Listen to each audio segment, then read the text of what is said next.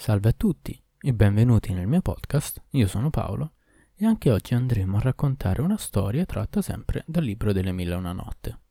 Ci sentiamo dopo. La mia storia, illustre signora, non assomiglia molto a quella dei miei due confratelli. Credo di poter affermare che è molto più strana e sorprendente ancora della loro, benché, per quanto mi riguardi, abbia avuto lo stesso risultato, farmi perdere l'occhio destro e portarmi a sacrificare la barba ma mentre i miei compagni hanno dovuto subire alla sprovvista le avversità della sorte e gli effetti perversi di un destino malvagio, io, invece, ho provocato scientemente la mala sorte, attirandomi addosso di mia propria volontà una gragnuola di guai tutti altrettanto orribili. Ecco la mia storia. Mio padre, che era re di alto rango e di grande potenza, morì un giorno lasciandomi a succedergli al potere. La capitale del mio regno sorgeva in riva al vasto mare e dominava un gran numero di isole che dipendevano tutte dalla mia autorità. Dovete infatti sapere che altri non sono che re Agib, figlio di Casib. Avevo inoltre al mio servizio una flotta composta da 50 navi mercantili, 50 navi da diporto e 150 unità di guerra, costruite e armate appositamente per le spedizioni di conquista e di lotta contro le nazioni empie. Un giorno decisi di intraprendere una crociera attraverso le isole del mio regno Presi viveri per un mese e feci spiegare le vele. Trascorso il mese ero di ritorno nella mia capitale, decisissimo, tanto avevo preso gusto a quel primo periplo, a ripartire al più presto. Mi rimbarcai dunque poco tempo dopo, alla testa di una flottiglia di dieci navi ben equipaggiate, fornite di viveri per due mesi pieni. Ma questa volta pareva proprio che io fossi deciso a causare la mia stessa rovina in qualche naufragio, perché da eventi contrari si levarono la notte che seguì il nostro quarantesimo giorno di navigazione. Il mare era scosso dalla tempesta e i marosi si scontravano fragorosamente con la massima violenza. Cominciammo a disperare della salvezza, tanto più che una fitta oscurità era piombata su di noi compresi in quell'occasione che colui che si espone al pericolo non può meritare che biasimo, anche se ne esce indenne. Ciò non di meno rivolgemmo le nostre invocazioni a Dio l'Altissimo, affidandoci alla sua provvidenza e supplicandolo fervidamente di risparmiarci. I venti non smisero di turbinare, i marosi si scontrarono con violenza finché alla fine apparve il primo chiarore dell'aurora. Solo allora cadde il vento. Poco dopo l'oceano ritrovava il suo aspetto chiaro e limpido, mentre le onde si placavano. Un'ora dopo il sole rovesciava su di noi la sua luce radiosa e il mare si distendeva dolcemente ai nostri sguardi, come la pagina di un libro. La corrente ci aveva spinto verso un'isola sulla quale decidemmo di sbarcare, per cucinare del cibo e di ristorarci un poco. Rimanemmo così alla fonda per due giorni e dopo riprendemmo a navigare per altri dieci giorni, vedendo ogni mattina l'oceano allargarsi smisuratamente davanti a noi, senza che all'orizzonte spuntasse il minimo lembo di terra. Il capitano della nave, molto insospettito, si rivolse a un marinaio che quando era necessario fungeva da vendetta. Arrampicati in cima all'albero, gli disse, e scruta l'orizzonte. L'uomo si arrampicò, restò un pezzo là in alto a guardarsi intorno, poi ridiscese. Capitano, disse, ho guardato alla mia destra, ho visto solo la cupola del cielo che copriva l'immensità del mare. Poi ho guardato alla mia sinistra, scorto, dritto davanti a me, una massa nera scintillare appena al sole. Ecco che cosa hanno visto i miei occhi. A quelle parole il capitano gettò di scatto il turbante a terra. Si strappò i peli della barba e schiaffeggiò il viso esclamando O re, ti annuncio la nostra comune rovina. Non c'è potere e forza che in Dio l'Altissimo, l'immenso.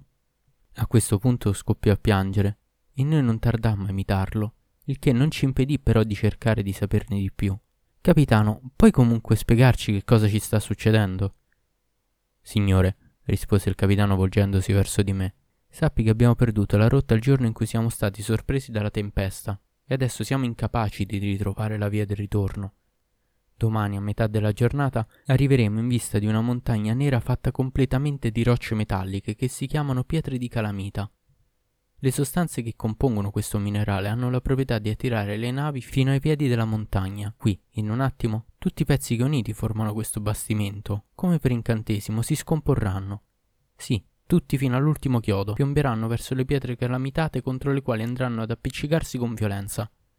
Perché Dio l'Altissimo ha posto in quelle rocce una forza segreta che porta tutti gli oggetti di ferro ad esserne attratti e li lascia incapaci di resistere al loro richiamo allettante.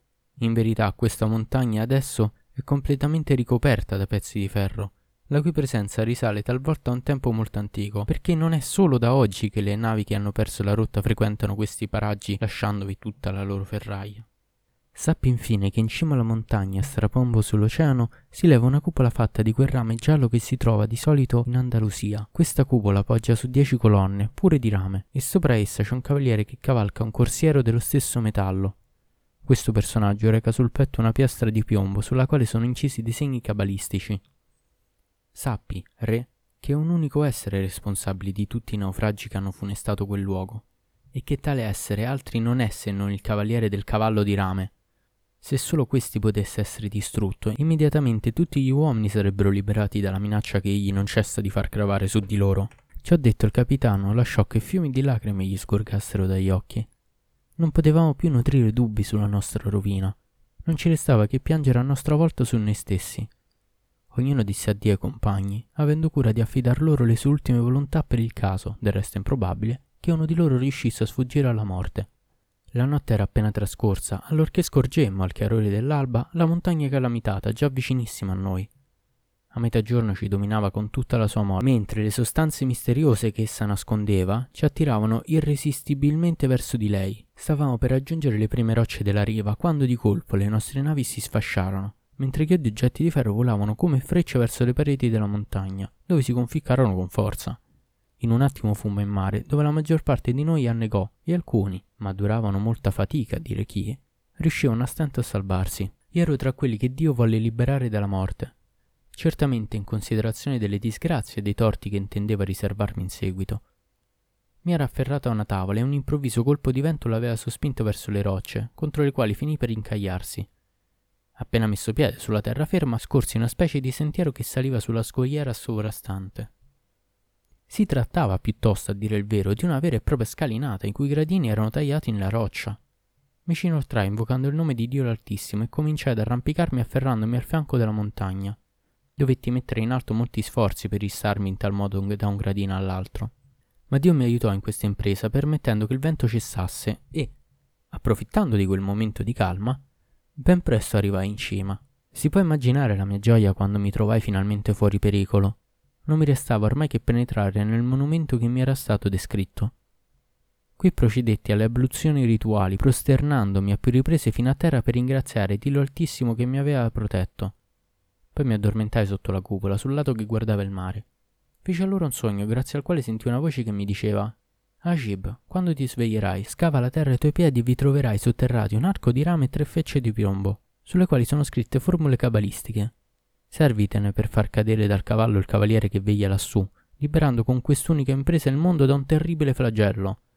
Appena sarai disarcionato, colui che avrai ferito cadrà da lassù fin nell'oceano e non avrai più che da impadronirti del suo cavallo, che sarà allora dalla tua parte. Da ultimo, non dimenticarti di sotterrarlo nel punto stesso in cui avrai trovato l'arco di rame. Se agisci come ti ho detto, vedrai allora l'oceano gonfiarsi e ingrossarsi fino a raggiungere l'altezza di questa cupola, e subito una barca ti si avvicinerà con dentro un personaggio tutto di rame lavorato, diverso però da quello che le tue frecce avranno abbattuto, e questo personaggio avrà tra le mani due remi. Ti sistemerai nella barca accanto a lui, evitando di pronunciare il nome di Dio, e lo lascerai remare per dieci giorni. A questo punto sarai arrivato nel mare della liberazione.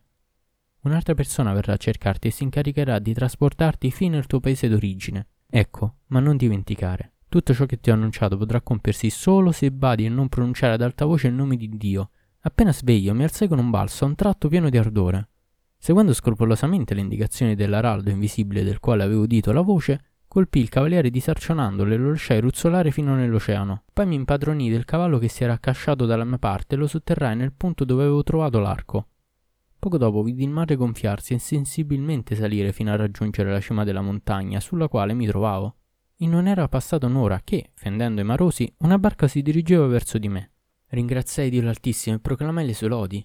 In breve l'imbarcazione giunse al mio rifugio. Un personaggio che si poteva scambiare per una statua di rame era veramente a bordo, e potei vedere che anche lui aveva sul petto una piastra di piombo sulla quale erano incisi un nome e dei segni strani che non riuscì a decifrare. Senza pronunciare neppure una parola, salì a bordo e l'enigmatico marinaio riprese i rimi. Non smise di manovrarli per tutto il giorno, poi i giorni successivi, e continuò così finché fummo finalmente al nono giorno. Ero ebbro di gioia. Avevamo incrociato a largo parecchie isole, scorto all'orizzonte una lunga serie di montagne, tutti segni forieri della mia prossima liberazione di cui mi affrettai a prender nota.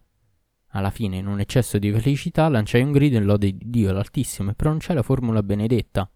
Dio è il sommo, Dio è il sommo, non c'è Dio al di fuori di Dio. Aveva appena pronunciate quelle parole che sentii il fondo della barca sollevarsi e mi ritrovai proiettato in aria, come se la barca mi avesse espulso dai suoi fianchi. Ebbi appena il tempo di vederla rovesciarsi e affondare nei marosi. Di nuovo in balia delle onde mi misi a nuotare e riuscii alla meglio a tenere la testa fuori dall'acqua fino a notte. Fu allora che le braccia e le spalle, rotte dalla stanchezza, cominciarono a indebolirsi. Non sapendo esattamente dove mi trovavo, sperduto nella oscurità assoluta, mi lasciai andare alla deriva, deciso ad aspettare la morte. Non tardarono ad alzarsi dei fortissimi venti che sconvolsero il mare e un'onda alta quanto una montagna mi trasportò nel suo grembo e infine mi depose, per un nuovo favore di Dio certamente preoccupato della mia salvezza, su una sponda sconosciuta. Mi rialzai, strizzai le mie vesti appesantite dall'acqua e le misi ad asciugare per terra. Poi caddi in un sonno profondo e dormì fino alle par del giorno.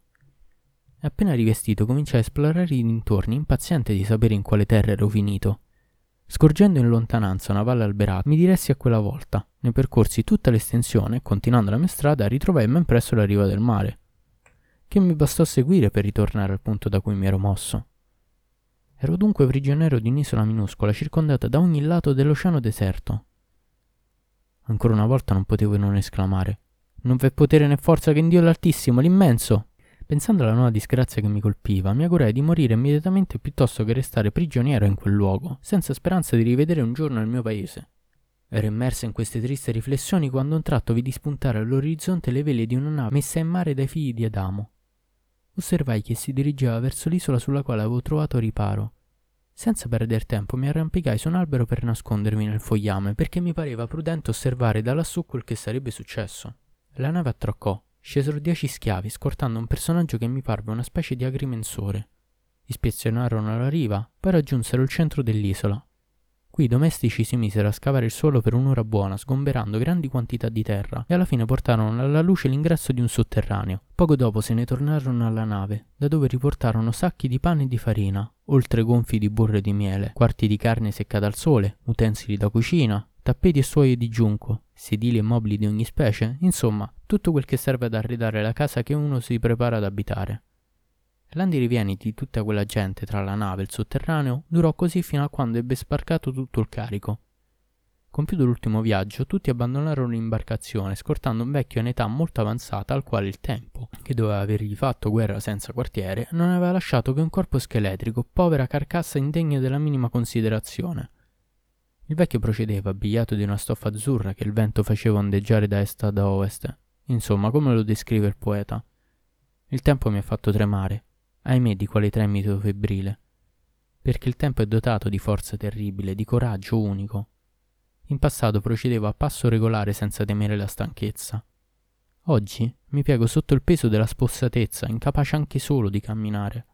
Il vecchio teneva per mano un adolescente dai lineamenti delicati, che pareva cresciuto nel mondo della bellezza, dell'eleganza e della perfezione.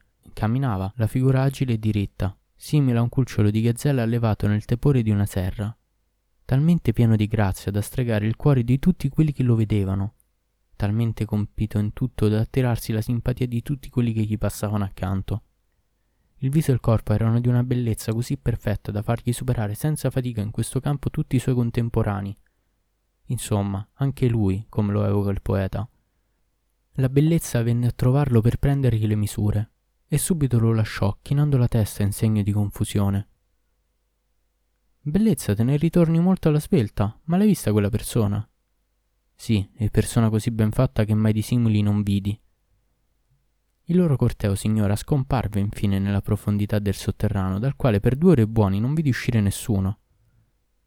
Poi il vecchio risalì dalla dimora sotterranea, sempre scortato dai suoi schiavi, e notai che il ragazzo non era più in mezzo a loro.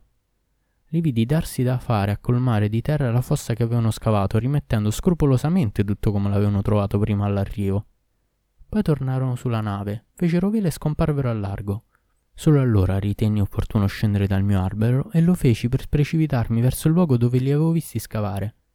A mia volta sgomberai la terra, mettendo in questo lavoro tutte le mie forze, tant'era la fretta di farla finita. Prima di tutto apparve ai miei occhi una fila di blocchi di basalto.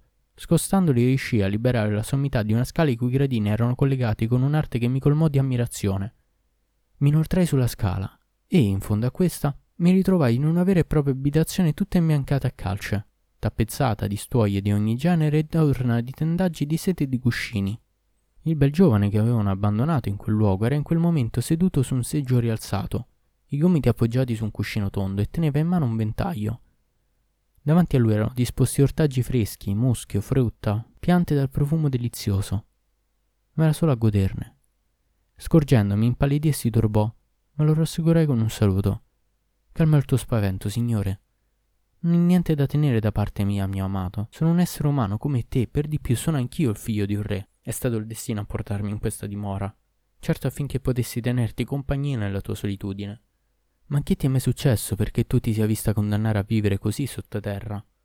Non appena comprese di avere a che fare nella mia persona con un uomo del suo stesso rango, l'adolescente parve rallegrarsene e riprese i suoi colori. Mi invitò a sedermi accanto a lui e così mi parlò. Fratello, la mia storia è sorprendente e la mia ultima avventura delle più strane. Si dà il caso che mio padre sia un mercante di pietre preziose molto ricco con una grande quantità di servi e di schiavi. Ha ai suoi ordini parecchi sottoposti che viaggiano per conto suo su navi mercantili. Grazie a loro riesce a procurarsi in paesi lontani gli oggetti preziosi di cui commercia. Ha così rapporti con diversi re e il suo patrimonio è cospicuo. Malgrado ciò, non era felice perché Dio non gli aveva concesso dei figli. Ma ecco che un giorno gli fu rivelato in sogno che gli sarebbe nato un figlio maschio, ma che questi non sarebbe rimasto a lungo in vita. Ne provò una profonda tristezza e quando mia madre mi concepì, prese nota con cura della notte con cui ciò era avvenuto e attese con impazienza l'ora della mia venuta al mondo. Passarono i mesi e io nacqui. Mio padre aveva di che rallegrarsi, tuttavia convocò saggi astrologhi, disse loro l'ora del mio concepimento e quella della mia nascita, e chiese loro un oroscopo. Gli rivelarono quanto segue. Tuo figlio vivrà quindici anni, al termine dei quali sarà esposto a un grave incidente. Se si salva, potrà ancora vivere a lungo. E per dimostrarti che questa predizione risponde a verità, ti diamo un'ulteriore indicazione. In mezzo all'oceano si innalza un macigno che chiamano la montagna calamitata. In cima ad essa veglia una statua di rame che rappresenta un cavaliere sul suo cavallo. Al collo del cavaliere è appeso uno stemma di piombo. Sappi che non appena il cavaliere sarà stato disarcionato dalla sua cavalcatura, trascorreranno solo 50 giorni perché tuo figlio muoia a sua volta. Inoltre, colui che ucciderà tuo figlio sarà lo stesso che avrà disarcionato il cavaliere. Parliamo di Agib, figlio del re Casib. Grande fu il dolore di mio padre. Congedò gli astrologhi, si ritirò in casa e prese la decisione di vegliare su di me con la massima cura. Mi tenne continuamente vicino a sé e mi fece impartire la migliore educazione. Così passò il tempo finché arrivò il giorno dei miei quindici anni. Esattamente dieci giorni fa giunse a mio padre la notizia che il cavaliere di rame era stato appena gettato nell'oceano e che l'autore di questo gesto clamoroso altri non era che il famoso Ajib, figlio di Casib. A questa notizia mio padre versò fiumi di lacrime. Tanto lo sconvolgeva l'idea di doversi separare da me che quasi ne perse la ragione. Senza attendere oltre si imbarcò sulla nave che hai visto, dopo aver fatto preparare per me questa dimora sotterranea. Mi ha fatto trasportare tutto quel che mi serve per vivere comodamente. Siccome con ogni probabilità non mi restavano che 50 giorni da vivere dopo la caduta del cavaliere, gli bastava ormai tenermi ancora 40 giorni al sicuro perché fossi evitato il pericolo al quale ero esposto. Ecco perché mi ha fatto chiudere qui, tutto solo, decisissimo a non farmi venire a prendere che quando sarà sperato il fatidico termine. In tal modo dovrebbe aver ragione del timore di vedermi spirare nella sua stessa casa sotto i colpi di colui che tutto indica come il mio futuro assassino, Agib, figlio del re Casib.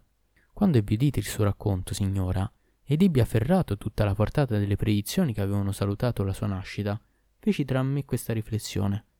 Non vedo più possibile, sono proprio io, Agib, figlio di Casib, colui che ha rovesciato il cavaliere di rame. Ma per Dio, non sarò io a uccidere questo ragazzo, non sarei mai capace di una tale azione. Poi, continuando ad alta voce, mi rivolsi alla bella adolescente. Signore, tante disgrazie possono ben bastarti. Anche io mi auguro che tu non patisca alcun danno. Con il consenso di Dio ritieniti libero di ogni timore, da ogni angoscia. Resterò al tuo fianco e ti aiuterò a trascorrere in modo piacevole questi 40 giorni festati dal destino. Considerami tuo servo fino al momento in cui potrai finalmente tornare nei luoghi della tua infanzia. Allora mi condurrai con te e in seguito mi farai scortare nel mio paese, dove tutti ti daranno il merito della mia liberazione. Queste parole parvero soddisfare il giovane. Essendomi seduto accanto a lui, lo intrattenni conversando e gli feci compagnia fino a notte fonda, sforzandomi di rendermi gradevole ai suoi occhi. Quando la luce del giorno che arrivava fino al nostro nascondiglio fu tramontata, mi alzai, accesi una candela e mi affrettai a versare dell'olio in tre lampade che pure accesi Dopodiché, seduti di nuovo uno accanto all'altro, assaporammo le cornie che io gli mettevo davanti e discorremmo ancora fino a notte inoltrata. Finalmente lui si addormentò e io ebbi cura di coprirlo prima di sdraiarmi a mia volta accanto a lui. Svegliatomi all'alba, feci scaldare un po' d'acqua, lo trassi dolcemente dal sonno e lo invitai a lavarsi il viso. Che un cospicuo compenso ti sia riservato per la gentilezza che dimostri nei miei confronti, compagno fedele, mi disse in nome di Dio, appena sarò sfuggita alle geste del citato Acib, figlio di Casib, appena Dio mi avrà tratto dal pericolo mortale in cui mi espone l'esistenza di quell'individuo, chiederò a mio padre di compensarti con la massima generosità, che non vi sia giorno che ti porti la minima disgrazia, risposi, e che Dio mi faccia morire prima che arrivi l'ora della tua morte. Gli servì un pasto leggero che divisi con lui. Poi fabbricai una scacchiera sulla quale disposi delle pedine e ci abbandonammo al gioco delle freccette nel quale ognuno si sforzava di condurre in porto il proprio piano d'attacco, sventando le astuzie dell'avversario. Questo modo di distrarci ci tenne occupati per lunghe ore, procurandoci tanto piacere che ci prendevamo appena il tempo per mangiare e bere. Quando si fece buio, andai ad accendere le lampe della serata cominciò anche questa volta con assaggi di ghiotteneria. Dopo il pasto, concluso con i rituali dolciumi, ci mettemmo a conversare del più e del meno, saltando piacevolmente da un argomento all'altro. Poi fu il momento del sonno. Questa esistenza piacevole, protrattasi per giorni e per notti, mi fece prendere gusto della compagnia dell'abituale del ragazzo. Giungendo presto a dimenticare le mie preoccupazioni e tutte le disgrazie che mi avevano oppresso, lasciavo crescere nel mio cuore tutto l'affetto che egli aveva saputo suscitare in me. Certamente gli astrologhi hanno mentito dichiarando al padre di questo adolescente che un individuo chiamato Agib, figlio di Casib, avrebbe ucciso suo figlio. Per Dio, Quell'individuo portatore di sventure sono io, senza alcun dubbio. Ma adesso so che non potrò compiere un tale gesto, qualunque ragione possa avere per farlo. Per 39 giorni non cessai quindi di servirlo, di vegliare ogni sera in sua compagnia, di trattarlo con gentilezza e amicizia. Quando arrivò il quarantesimo giorno, il ragazzo manifestò la propria gioia vedendo che il termine fatale stava per spirare, e lui era sano e salvo, apparentemente fuori pericolo. Fratello, mi disse, Quaranta giorni sono adesso quasi del tutto trascorsi. Sia lodato Dio che mi ha salvato dalla morte. E questo grazie alla benedizione che è stato per me il tuo arrivo in questo luogo. In nome di Dio, te l'ho detto, chiederò a mio padre di compensarti generosamente per tutto ciò che hai fatto per me e di farti riportare a sue spese nel tuo paese. Adesso, fratello, mi piacerebbe ottenere dalla tua bontà che tu mi faccia riscaldare l'acqua affinché io possa farmi un bagno completo prima di cambiarmi le vesti. Ne sarò molto felice e onorato, risposi. Andai subito a mettere l'acqua a scaldare, poi, preso il ragazzo per mano, lo condussi in una stanza arredata per questo uso e gli feci fare un bagno. Gli lavai tutto il corpo, gli scelsi delle veste pulite e preparai per lui un letto morbido sul quale disposi una ricca coperta. Appena uscito dall'acqua, il bell'adolescente si sdraiò su quel giacice e per effetto del bagno immediatamente si assopì. Fratello, mormorò prima di sprofondare completamente nel sonno. Aprimi un melone e raccogli nel succo, nel quale poi farai fondere un bel po' di zucchero grezzo. Scelsi per lui un bel melone, lo misi su un gran piatto tondo e gli dissi Signore, sai dove si trova il coltello? Mi serve per aprire il melone. L'ho riposto sullo scaffale in alto, proprio sopra la mia testa.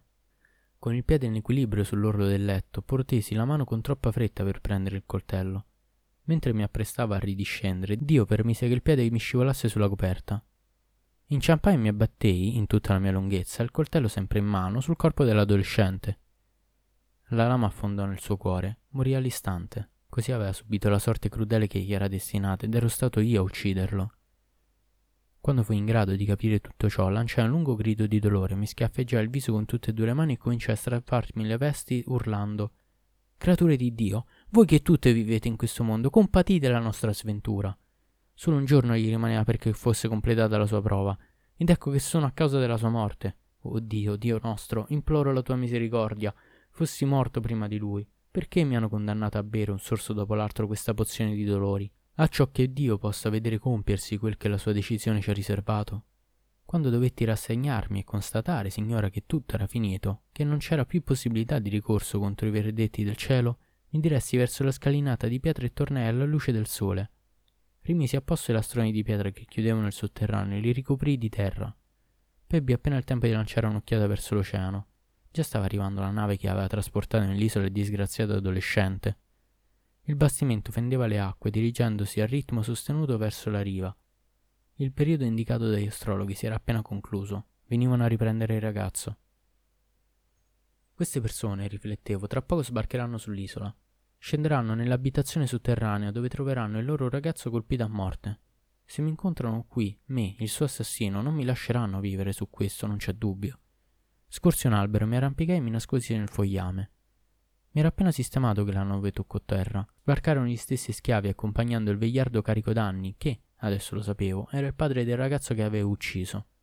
Giunti sul punto in cui era nascosta l'apertura del sotterraneo, cominciarono a scavare la terra e non mancarono di stupirsi trovandola così smossa. È facile immaginare il seguito. Scendono la scalinata e scoprono il ragazzo che sembra addormentato, il viso riposato e come illuminato per effetto del bagno. Indossa vesti nuove e ha un coltello nel cuore. Loro lo osservano con attenzione e alla fine capiscono che è morto. Allora cominciano a gettare grida, a percuotersi il viso, a piangere, a singhiozzare, a maledire il destino crudele, a maledire la vita di questo mondo con le sue sventure e le sue infelicità. Il padre del ragazzo cade a terra priva di sensi e torna in sé solo in capo a un bel po' di tempo, quando i suoi schiavi già disperavano di riuscire a rianimarlo. Infine avvolgono il corpo del ragazzo nelle sue vesti e lo trasportarono all'aria aperta. Poi caricarono a bordo tutti i mobili e le supplettili che avevano sistemati nella casa. Quando il vecchio, uscendo dal sotterraneo, poté infine contemplare suo figlio disteso a terra priva di vita, raccolse una manciata di polvere e se ne cosparse il capo in segno di lutto. Uno schiavo gli portò un seggio ricoperto di tessuti di seta. Lo fecero sedere. Annientato dal dolore, rimase a lungo a contemplare il figlio senza proferir parola.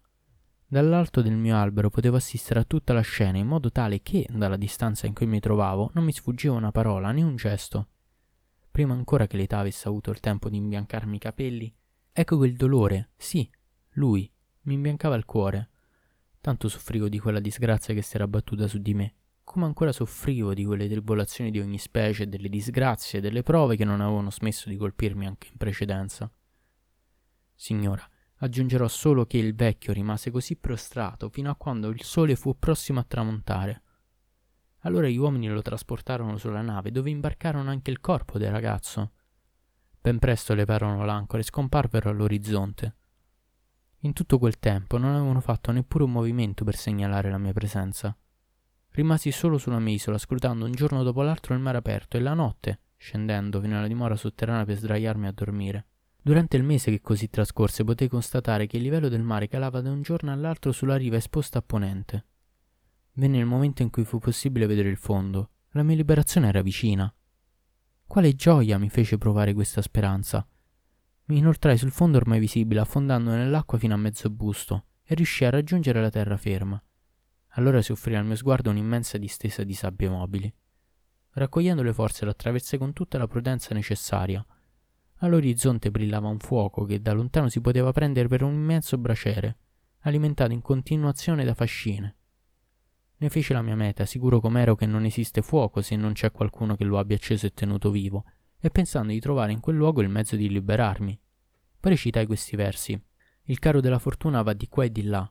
Un giorno ci dà qualcosa di buono dopo averci a lungo saturato di mali. Fortuna, capricciosa e gelosa tu sei. La fortuna, può darsi, vorrà ben decidersi a darmi un aiuto che mi conduca alla meta, e dopo avermi sballottolato da un pericolo all'altro mi donerà alla fine il mezzo per cavarmela. Quando fui vicinissimo a ciò che mi era parso un gran braciere, dovetti riconoscere il mio errore.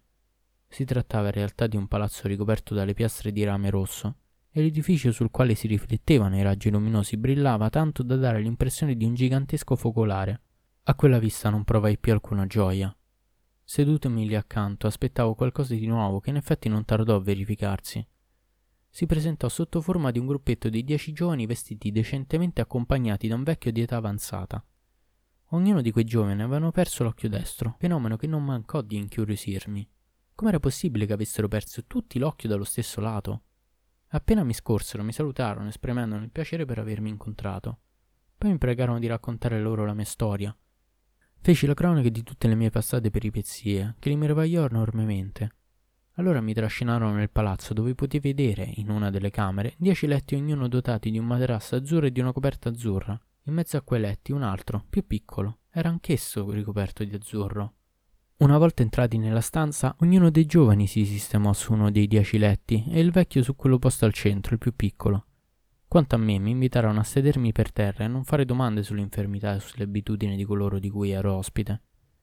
Poi il vecchio si alzò e portò a ciascun giovane la sua razione di cibo, bella e pronta su un vassoio. Ebbi diritto anch'io allo stesso trattamento. Tutti mangiarono e tutti bevvero, quando, nello stesso modo, il vecchio offrì a ciascuno da bere in un recipiente individuale. Allora ebbe inizio una conversazione su mille argomenti diversi. La mia salute, le cose meravigliose o strane che avevo potuto vedere nei miei viaggi. Riferì di buon grado tutto ciò che sapevo potesse interessare, oltre alle avventure personalmente occorsemi. Tali conversari durarono fino a un'ora molto avanzata della notte, quando i giovani chiesero al vecchio Adesso vuoi pagarci il nostro salario, dato che è ora di dormire? Si vide il vecchio ritirarsi in una specie di bugigattolo, dal quale uscì un momento dopo con dieci piatti, ciascuno ricoperto da una salvietta azzurra, che distribuì uno per uno. Poi accese dieci candele e le depose ognuna su un piatto. Sollevati i tovaglioli azzurri si vede che i piatti contenevano cenere, carbone in polvere e nero fumo. Fu allora che giovani monocoli, rimboccandosi le maniche, cominciarono ad annerirsi il volto con la cenere e la fuliggine. E mentre si imbattavano il viso, si laceravano le vesti, si battevano la faccia e il petto, dando libero sfogo a singhiozzi e lacrime. Accompagnavano questa cerimonia con lamenti reiterati. Vivevamo tranquilli, vivevamo a riparo dai dolori. Ci è voluta la nostra curiosità indiscreta per provocare la nostra rovina. La seduta terminò solo quando il sole fu prossimo a levarsi. Il vecchio si accinse ad andare a far scaldare l'acqua. Con quell'acqua i giovani si lavarono il viso, poi indossarono vesti pulite che non avevo visto su di loro prima dell'inizio della mesta cerimonia. Quanto a me, signora, mi parve di essere sul punto di perdere la ragione vedendoli comportarsi in modo così strano, con il viso tutto spalmato di nero. Mi immersi allora in una profonda fantasticheria, dimenticando tutte le disgrazie che mi avevano colpito in passato. Poi, incapace di trattenere oltre la curiosità, approfittai di un momento di calma che occupavamo dedicandoci a giochi di società per far loro bruscamente la domanda. Amici, ditemi, vi prego, quale necessità vi spinge a comportarvi in quel modo? Grazie a Dio siete in possesso di tutte le vostre facoltà, eppure vi comportate come si comportano i pazzi, solo i pazzi. Per quello che avete di più caro vi supplico di raccontarmi la vostra storia, come siete diventati ciechi da un occhio, perché volete assolutamente annerire il viso con quella cenere e con il nero fumo? Volgendosi verso di me, risposero che continuiamo la prossima volta. Finiamo qui la puntata e niente. Ci sentiamo alla prossima.